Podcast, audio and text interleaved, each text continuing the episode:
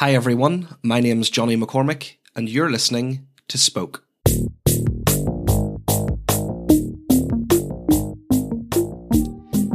This week on the show, I am joined by one of North Belfast's finest sons, Tony Macaulay. Tony is a prolific author, having written four memoirs about his childhood and young adulthood growing up during the Troubles in Northern Ireland. Each of Tony's books share his ordinary experiences coming of age in an extraordinary time. Tony's first book, Paperboy, is about to be launched in the next few days, I believe, as a musical. And as if all that wasn't enough, Tony is internationally respected in the fields of peacekeeping and leadership development. More locally, Tony is a broadcaster appearing regularly in the media and a keen suicide prevention advocate. During our conversation, Tony talks about the impact of one of his personal heroes, Gordon Wilson, shares some of his experiences growing up, including the moment when he came to realise that non violence was the only way, and shares his love for Olivia Newton John. Before we get into the show this week, I do have one more thing to ask, and that is to please make sure you're subscribed to the podcast. That's the best possible way to make sure you never miss an episode. And if you're enjoying it, please consider leaving us a rating and a review on Apple Podcasts. Now, without further ado, let's get into conversation with Tony Macaulay. Tony, thanks so much for um, taking the time to appear on the podcast today. Really good to have you here with us. It's great to be here, Johnny. Thanks for inviting me to be part of your podcast. No, really, really excited that you've um, that you've made the time. So, Tony, I think a lot of our listeners will probably have some awareness of who you are. Um, maybe read one, two, or all of your books, um, like I have, which are great, by the way. Thank you. Um, but what I always like to do is, especially for someone like you that's got your finger in many different pies and so many different facets of your life and lots of things going on, is give you an opportunity to introduce yourself. So, how do you go about introducing yourself to people, Tony? Like, how do you typically describe yourself? Well, um, my Twitter handle says that um, I'm a retired paperboy, so I am. So no matter what else I've done in my life, I think that's how, how most people think of me as a, a, wee Belfast Telegraph paperboy back in the 1970s. But uh, you know, in terms of how I would describe myself, I suppose I, I would see myself as a, an author primarily, but I'm also a, a peace builder. Um, I'm a, a leadership development coach and um, I'm a suicide prevention advocate. And I suppose those would, and broadcaster, I suppose those would be sort of the kind of main things that I would mention if I was, you know, meeting somebody in the elevator and they're asking me, who are you? What do you do? Yeah, sure. So imagine um, you've just got out of the elevator with that person then and uh, they're really interested in all of those things and they asked you for a coffee. How would you go into a little bit more detail about things like, your broadcasting or your leadership development or suicide prevention? Like what's what's going on behind that a little bit more, Tony? I suppose a lot of it has roots in my youth. Um, so the broad in the broadcasting, I did a media studies degree at university. So when I, I, write all about this in All Growed Up, the, the third book, um, and I wanted to be um, either Terry Wogan or Steven Spielberg.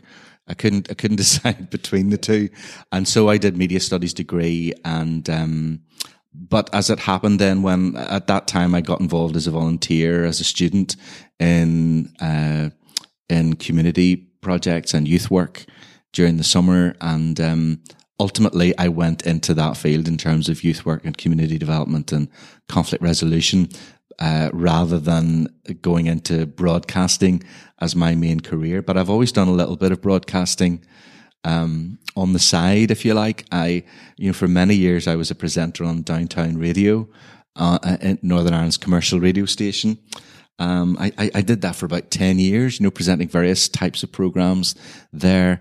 Um, but really, probably for the past 15 years, I've uh, contributed to mainly BBC radio programs, mainly Radio Ulster, Radio Two, Radio Four, those uh, th- those those programs. And I, I I did a, a program for the local community television station here in Northern Ireland uh, called Novel Ideas, where I interviewed other authors and that was a wonderful opportunity for me to get to meet really interesting authors and ask them about their writing process and um, and you know, I really, you know, anyone who was visiting Northern Ireland, uh, you know, for a book fest or whatever, it was an opportunity for me to to set up an interview with them. So I got to meet some and interview some wonderful writers like Paul Muldoon, for example, and uh, and, and that was great. So, um, in terms of the peace building work, you know, that that is the work that I did for my main work for 30 years of my life, uh, working with youth and community groups. I've been, I've worked with literally hundreds of uh, youth groups, uh, uh, you know, local councils, churches, women's groups, voluntary organisations, all all sorts of all over Northern Ireland. I've I've been in every town and village over the years, and then um, and then I got involved at a, in a sort of international level where I worked in other places which were experiencing uh, conflict or were in post conflict, particularly in the uh, former Yugoslavia in the Balkans. So in the early 2000s, I did a lot of work there in training youth workers in um, conflict resolution with a team of other people from Northern Ireland sharing our experiences. And then really for the past 10 years or so, I've, I've, I've got involved in um, applying some of the learning that I've had in my career into leadership development and executive coaching and team coaching in the private sector, which is a very different world from where I began. Mm. Um, and I spend a lot of time now. That involves a lot of travel, you know, working with global companies and uh, working with um, uh, financial institutions and public sector bodies in different parts of, of, of the world, supporting them in, in leadership development the and then the suicide prevention part is, is kind of my voluntary commitment. I've just stood down after six years on the board of Contact, which is the Northern Ireland uh, mental health counselling charity, and uh, I who which runs the suicide prevention helpline in Northern Ireland, and that's part of from my own again it comes from my youth when you know I lost my father to suicide, and I, I write about that in in my latest book, Little House on the Peace Line, and that had a profound impact on my, on my life. So I'm very attuned to mental health issues and suicide prevention as a result of that because I don't want any other family to go through what my family went through. Um, so th- th- those are those are some of the you know my main interests and passions. I suppose the other area that I've been very involved in over the years has been integrated education in Northern Ireland. So I'm a passionate believer that Northern Ireland will only truly uh, be at peace with itself when our children are educated together. And, you know, it's still, you know, more than 90% of children are educated separately.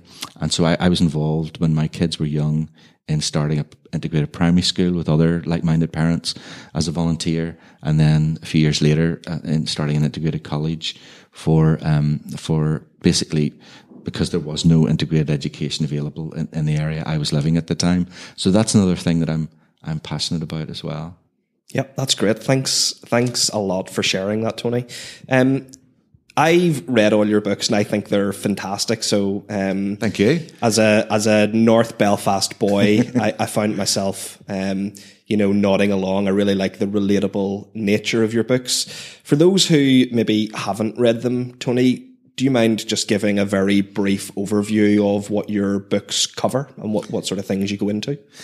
Yes, so they're memoirs. So they really tell the story of uh, my childhood and young adult years. Paperboy's the first book. I'm 12 years old. It's 1975. The second book is Breadboy when I'm a teenager. The third group is All Growed Up and I'm, I, I'm, I turn 18, go to university. Uh, and then um, in the fourth book, it's Little House on the Peace Line. I'm in my early 20s and I, I take up my first job uh, involved in peace and reconciliation across the, the peace lines in North Belfast in the 1980s.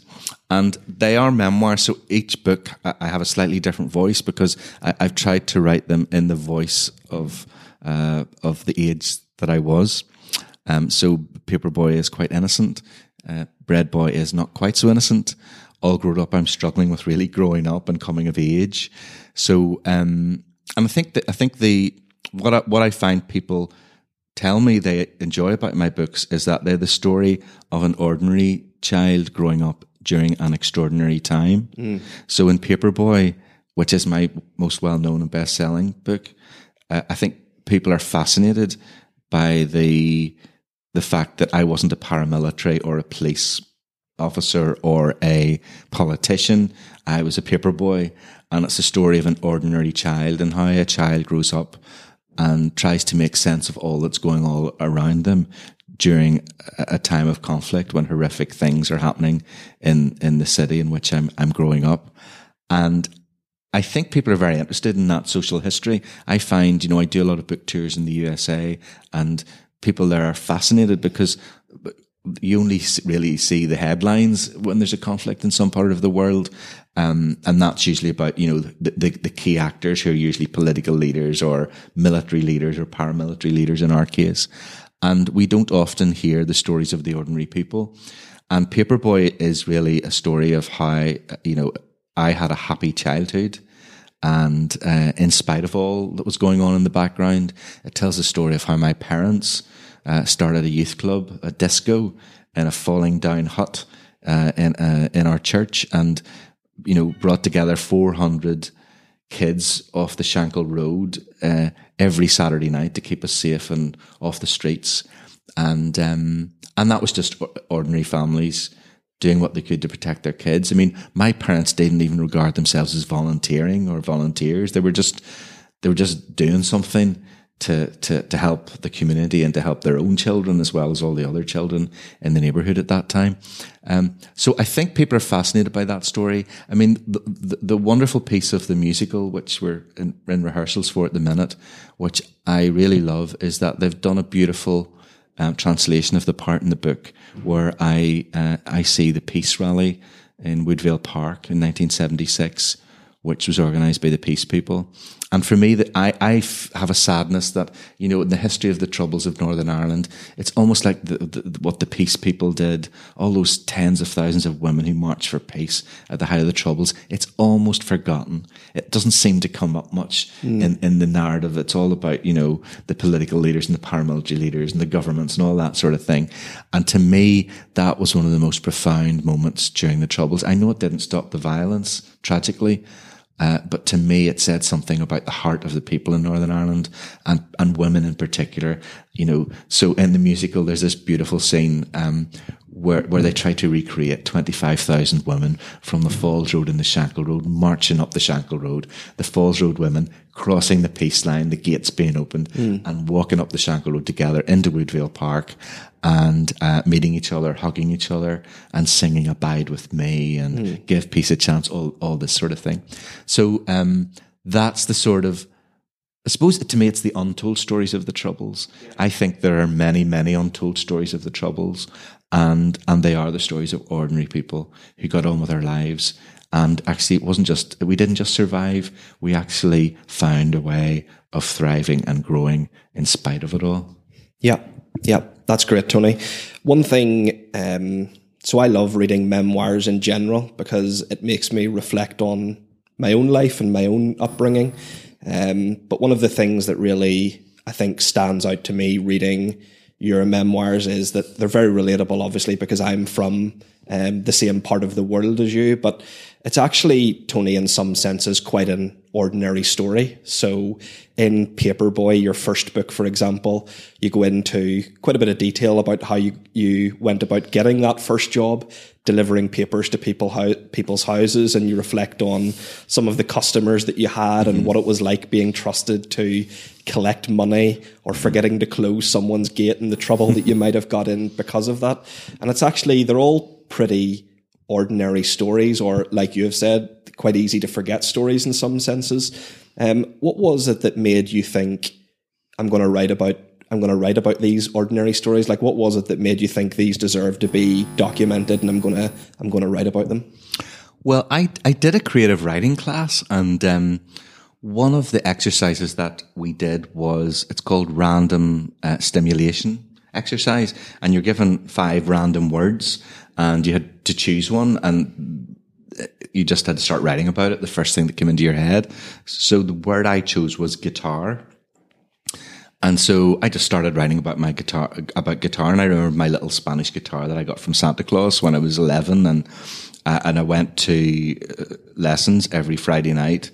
And then I remembered, um, oh, and, I, and I, I used my paper money, my paper uh, wages and paper round wages and my tips to you know to pay for the lessons and to buy plectrums and strings and sheet music for you know for the songs that I wanted I wanted to be playing like the Mull of Kintyre and things like that. And and, uh, and so I wrote this little story just about there was one occasion that I remembered um, I'd been at my guitar lesson and I was it was a really stormy night and it was dark and I was coming home after the guitar lesson and um, as I was walking down the street towards my house uh, there was a, a, British Army helicopter overhead, and they had the searchlight on. And sometimes when they were they were you know looking for what was going on across West Belfast, they would have um, but literally shone the light right on you and you would have been completely lit up as if you were in daylight. And that, they did it to me that night. They must have saw me walking along with something under my arm they thought might have been suspicious, although it was only a wee Spanish guitar. Anyway, in, in the, in the shock of that happening, the wind blew the gate of my house onto my guitar and cracked it, you know, really damaged it really badly. And my father had to, you know, glue it back together again. I'm not sure what the sound was like after that.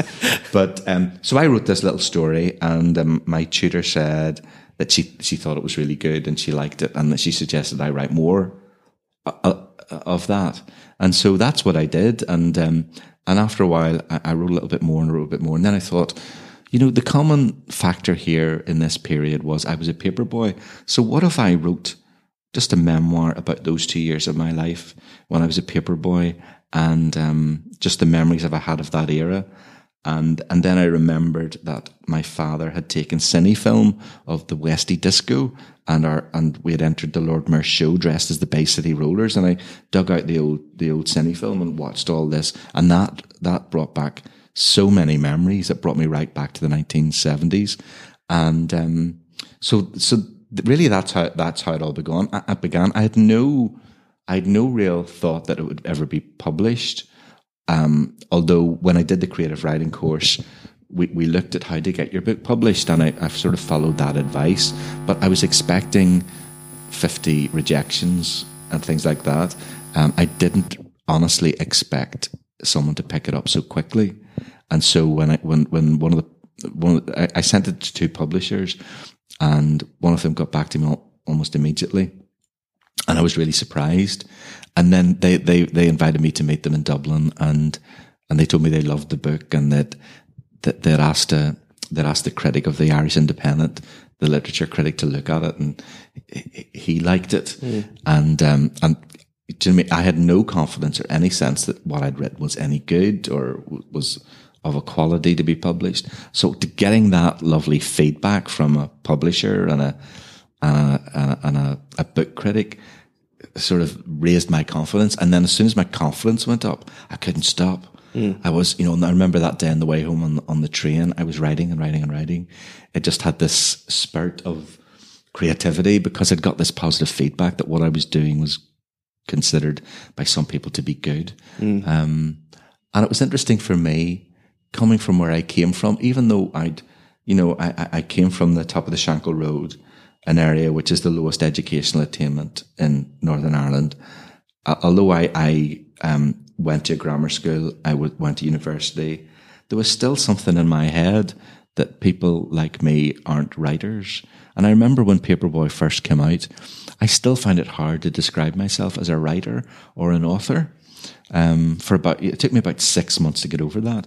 So there was something in me about confidence that I, and uh, and being being more um, uh, accepting that people like me from my sort of background could do this. Hmm. And um, that that was kind of an important turning point for me because I think the more confident I've become as a writer, I think I've the better I've become as a writer. I think a little bit of insecurity is really good so you don't get cocky or complacent. I always, you know, the few weeks leading up to a new book coming out, I'm always terrified that people yeah. will hate this one. Yeah. And so I, I always have a wobble. That's probably a good thing because that keeps you wanting to, you know, continue to get better mm. and improve. And I do, I want to, you know, I want to improve my writing, you know, uh, uh, uh until I've written my last word. You yeah. know what I mean? Yeah. Yeah.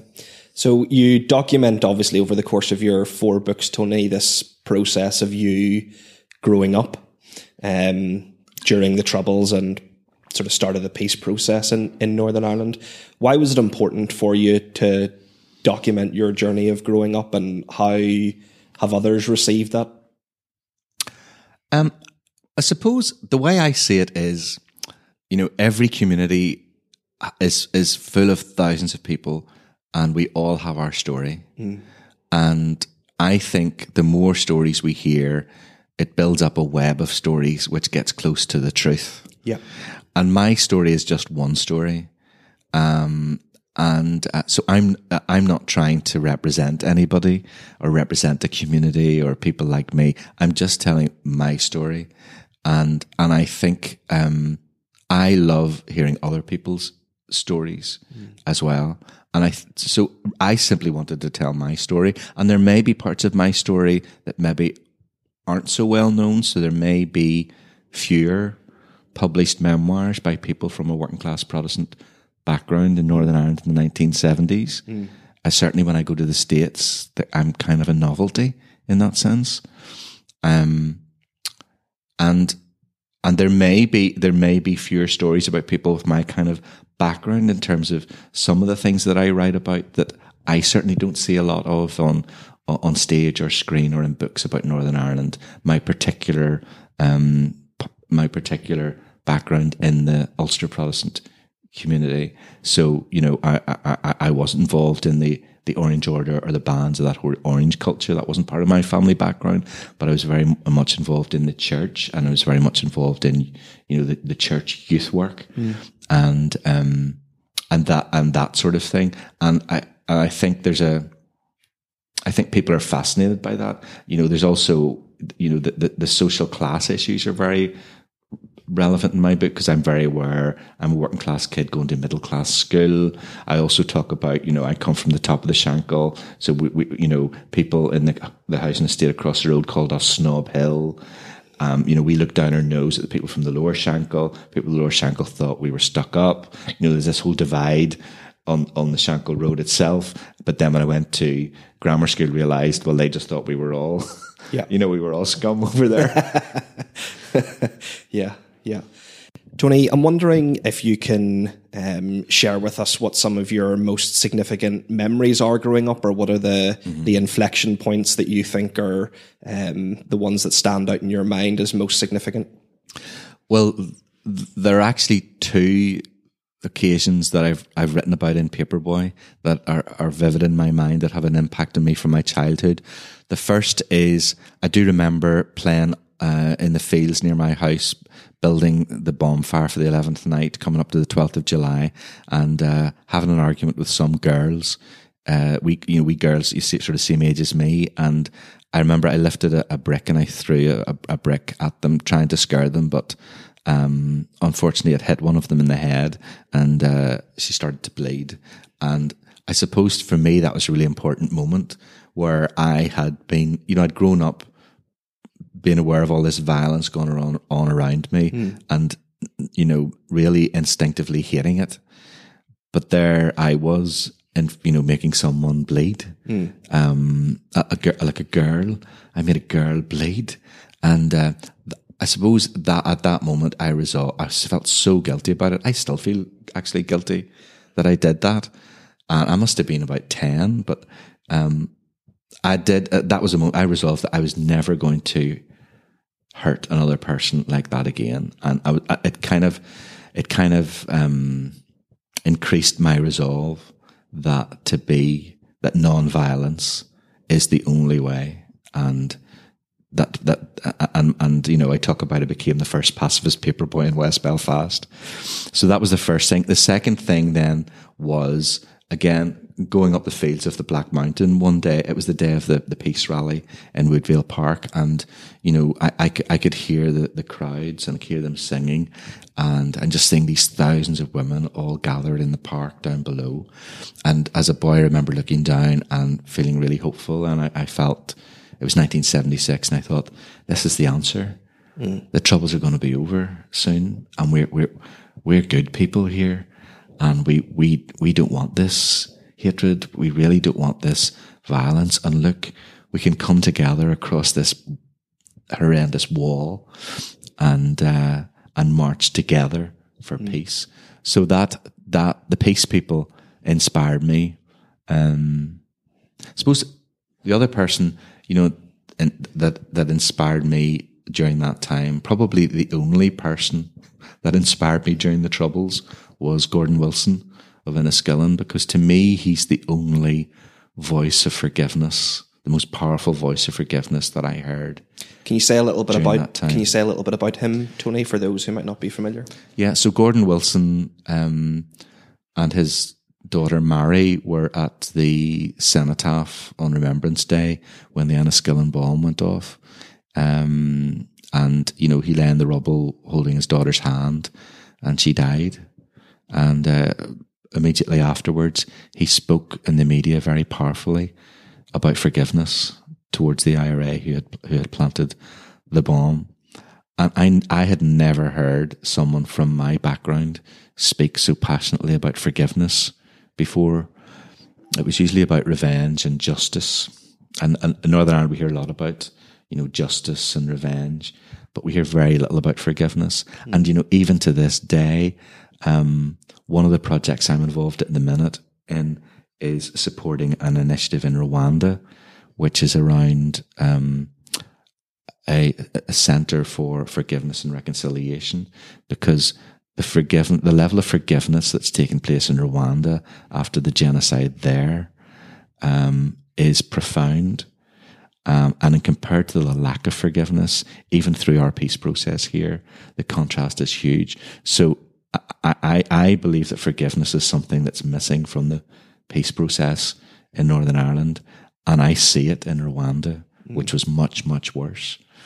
So, so when I think back to you know who who inspired or influenced me during tho- those times, I think of I think of Gordon Wilson. I was doing a book reading in a in a school in Pennsylvania a few years ago, and there were fourteen year olds, and it was first thing in the morning, and the teacher said to me before they started, "We haven't done Ireland yet." And I sort of thought, well, "Where am I going to start?" so so anyway, I uh, so I read them a little bit from Paperboy, which was more about just growing up which I thought they'd relate to as teenagers. And then and then I asked them, "Are there any questions?" And the first kid was sitting at the back, slouched at the back, and he put his hand up and said, uh, um, um, "Was Bobby Sands a hero or a terrorist?" So that made me sit up and think first thing in the morning. So I, I, I told him that actually I, I didn't see I didn't see him as either. Um, but I wanted to tell but I want to tell you about my hero of the troubles because I'm sure you'll never have heard of him. Yeah, And I told them all about Gordon Wilson. yeah, yeah. That's amazing, Tony. Thanks so much for sharing that.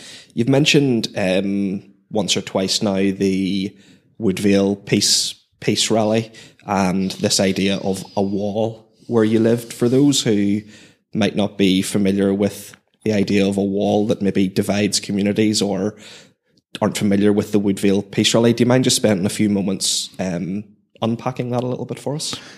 So in 1968, 1969, when the, the troubles first broke out, um, in that in in Belfast, in West Belfast, the streets that had been mixed, uh, integrated streets really, where Protestants and Catholics lived in the same street, um, they became sort of the the interface between the two. Uh, enemy communities really at that stage as as the as the troubles broke out. Uh, and I mean my my father's family lived in a mixed street um, in that area. But what happened was depending on which side was the majority the minority got intimidated out or burnt out they had their homes burnt and they had to get out very quickly and so what happened was the British army put up a, a temporary barrier down the middle of those streets and really, and they said it was temporary. There's there's some amazing footage of a British Army officer saying this is a temporary measure. Uh, this is just until things calm down. And of course, you know, here we are in 2018. Yeah. Uh, you know, in the subsequent uh, 50 years, it was uh, you know it was raised higher. Uh, it was you know became a concrete wall. It became a concrete wall with massive corrugated steel on top and then with another layer on top of that. So they became these huge permanent monstrosities that to this day separate communities in Northern Ireland, notably the the most socially disadvantaged communities in Northern Ireland. And um, so that uh, what was an, originally planned as a as a, a, safety measure for those communities it has ended up becoming a huge segregation wall that still separ- separates communities in Northern Ireland and is preventing reconciliation and integration in those areas, also preventing investment and prosperity and employment in those areas. And so today, all of what I would call the Troubles architecture has gone.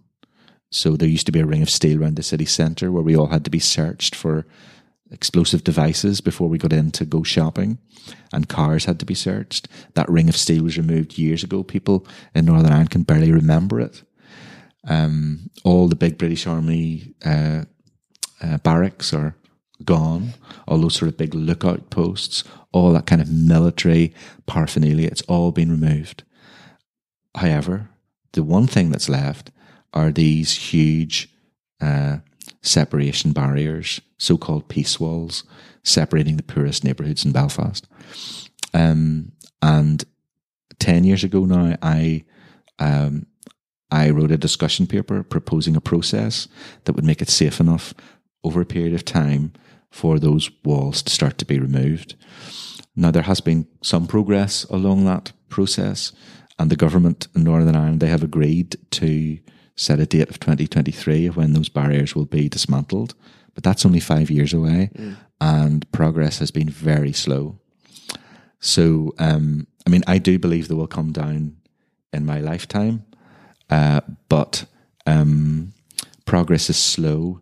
It's not a vote winner taking down walls in Belfast and Northern Ireland. So um, there isn't a, a, huge political drive to make it actually happen. Um, but it is ironic. I, mean, I write I write about this in Paperboy. I write about the walls going up all around me, and you know, I I I kind of write ironically in Paperboy that you know our walls were only going to be up until the troubles were over, not like the Berlin Wall that was going to be up forever. And of course, here we are. The Berlin Wall is long gone. Yeah. And our walls are still standing. Yeah. 50 years later. Yeah. 50 years later. They're still and standing. the Woodvale peace rally, Tony, you said that that was a really significant moment for you as you stood on um, one of the hills in Belfast looking down on it. You were filled with this sense of hope. Can you tell us a little bit about what you saw? Yeah, so from when you're up the mountain uh, looking down Belfast, you can actually see these walls. They sort of snake all along the city. There's the, the, the, iconic, the biggest peace wall is along West Belfast between the Falls Road and the Shankill. But if you look, if, if you look across, you can actually see a whole crisscross of them in North Belfast as well. And, um, so I remember looking down, so you can physically see these divisions and you can see, you know, you can see the sort of the gate that was opened where the women from the falls actually crossed and the women from the Shankill waited for them and and welcomed them with open arms. And then they walked up together. And I had this this image of the park. It was the seventies, so everyone was wearing big floor. It was the summer, big floral dresses with flares. It was very. It was a very colourful sight, and I just remember the sounds of the cheering and them singing "Abide with Me." That's what that's what stands out in my mind. And so I just had this tremendous sense of hope. Um, that uh, I just had this tremendous sense of hope that we as a people were better than this mm. and that one day it would be over. Yeah. And one day it was over. Yeah. But it, was 23 years after that day. Yeah, I was going to, yeah. I was just, just about to ask actually in the sort of the 22 or 23 year intervening period, Tony, how did you maintain that sense of hope? It's a, it's a long time. You know, I, I I probably I probably slipped into this will never end at some stage during that. I sort of had that hope within me, but there was an element of you know as it just went on and on and on. You know, I remember eh, you know in, into the early nineties. I remember thinking this this this is never going to end, and people would have said you know people would have said that it'll never end. That's what we would have said to each other. Um, so it was it was more it was more of kind of a hope or almost a dream that it, it could end because the evidence all around was that there was no sign of it ever ending. Um, in spite of the really good stuff that was happening on the ground, and I was involved in some of that. So, you know, many of us were involved in peace building during the troubles. You know, we weren't, we weren't waiting until we had a peace agreement. you know, we, you know, many of us were involved in doing cross community, cross cultural peace and reconciliation work at the height of the troubles, and um, and and you know, you know, doing our best in spite of you know basically all the most powerful parts of society, whether it was the the politicians or the paramilitaries or the security forces, you know, all engaged in something other than what we were, other than peace. You know, you felt like you were a wee a wee um um a little fish, you know, going against all the big sharks back in those days.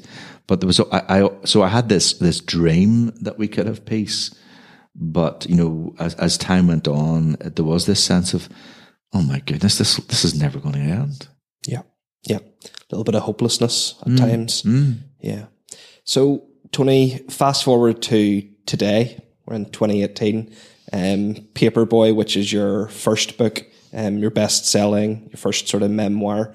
Um, as a young person, first job in North Belfast delivering papers is being made into a musical, I believe. yes. Do you want to say a little bit about what that feels like to have your life turned into a musical? I, I honestly, I can't quite get my head around it because I'm at the rehearsals every day at the minute, and you know, I see, I see, the, you know, the boy who's acting me on stage, and he's speaking, and he's speaking some of my actual words from the book, and he's singing, and and then I see my my family on stage, I see my granny on stage, and uh, and then I see my school on stage, and um and uh, I see the Westie Disco that I took, you know, the US Youth Club on stage, and my parents, and it, you know, it, it's quite hard to get your head around it, just seeing all of this at times, and um, and at times it's quite uh, emotional, um, for different reasons.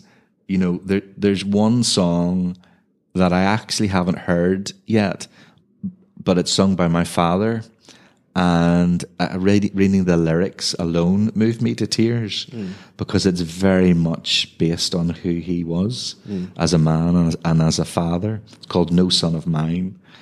Um, and he was very much, that was kind of his uh, mantra no son of mine will be doing that, no son of mine will be doing that. Um, and there's another beautiful song sung by my mother at the peace rally that I've just been talking about. And they're staging that in a, in a, in a, in a beautiful way. Again, I haven't seen that one yet, but I think it'll feel quite emotional. Um, and I suppose I'm also, you know, that's just for me, but I'm excited because I don't think this has ever been done before. There's never been a musical uh, set in Northern Ireland in the 1970s that is actually really good fun, Yeah. as well of have, having some profound moments. You know, it's great fun. Um, it's it's there's there's comedy. It's vibrant. It's exciting. It's youthful. Um, and then there's there's some really quite profound moments as well. And I've never se- some of the things I'm watching in rehearsals I've never seen on or heard on the stage before. So I'm really excited about it. Yeah, great.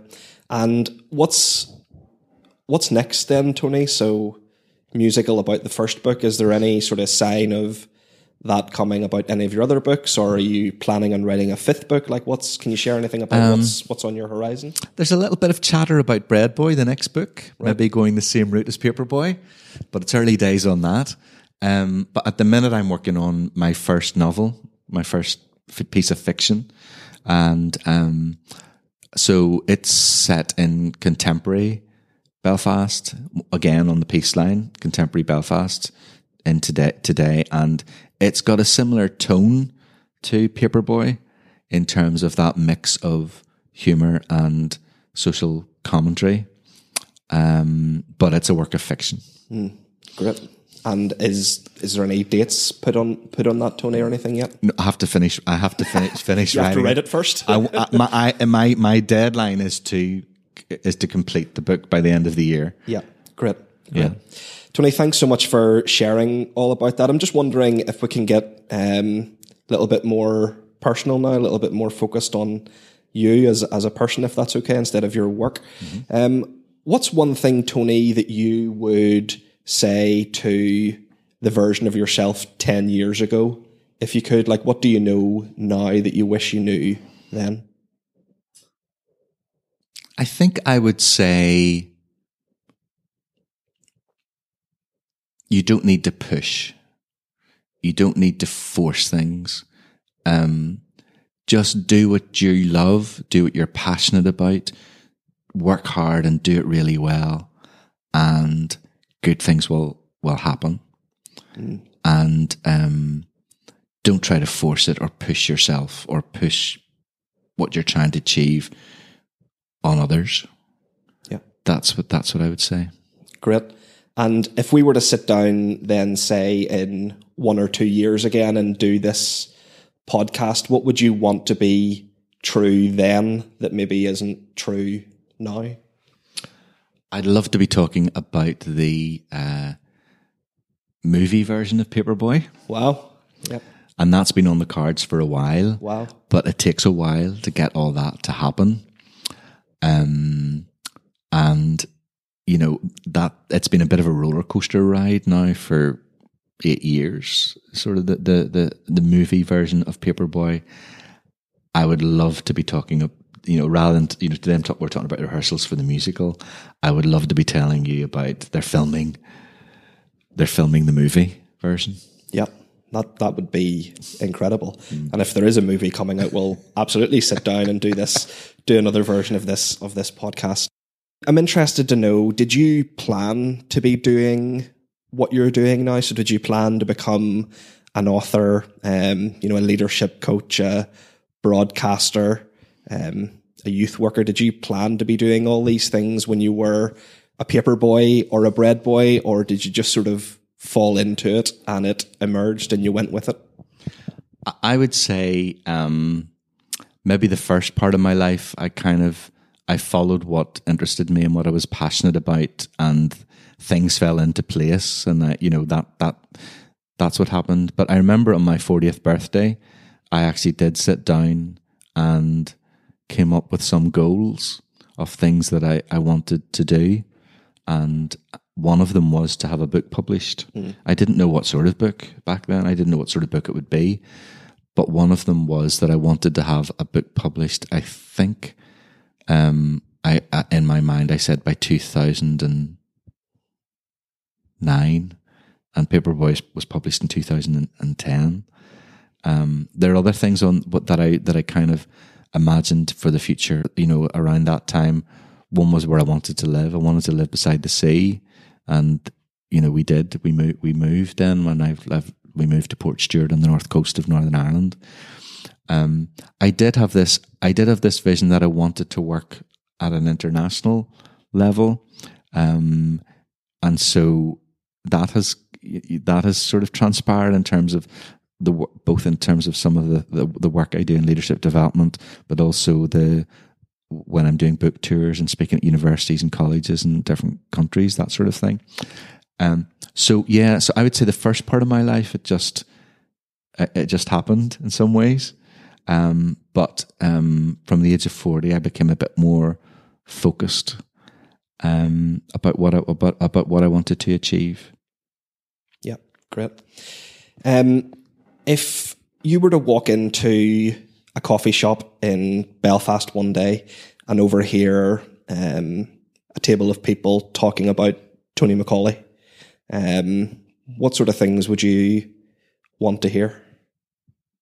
Do you know it's interesting because you sometimes actually, I sometimes actually see that on social media. Sometimes, uh, you know, you stumble upon someone talking about you on social media, and there was one occasion, and I, I, I was really touched by it. Somebody, somebody was, somebody was talking about one of my books, and someone had said, um, um, something like, uh, he, he's very, he's a very kind person, and he's generous with his time, and and and I thought that I thought I was I was delighted that someone felt that about me because I would be, you know, people often ask me would I come and speak, say in a school or to a youth group or um or a, a senior citizens group.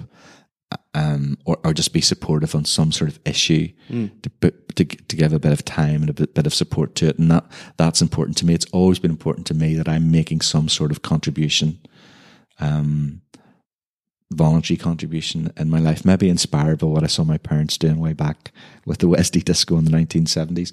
So I think to, when I when I stumbled upon someone saying that about me, I, I, I was I was touched by that, and I, and I thought, well, that'll do me.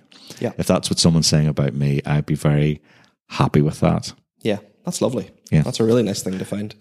Sometimes you don't find such nice things on on Twitter, um, so that's really nice. Um, Tony, I always try and remember to ask this question to all of my guests, but sometimes sometimes I forget. Um, if your house was on fire, and you know, heaven forbid that ever happens, family, friends, pets all get out safely, and you've got time to grab one thing on your way out the door. What's the thing that comes to mind that you're going to grab? It would be um, a framed um, 45 single of The Last Waltz by Engelbert Humperdinck.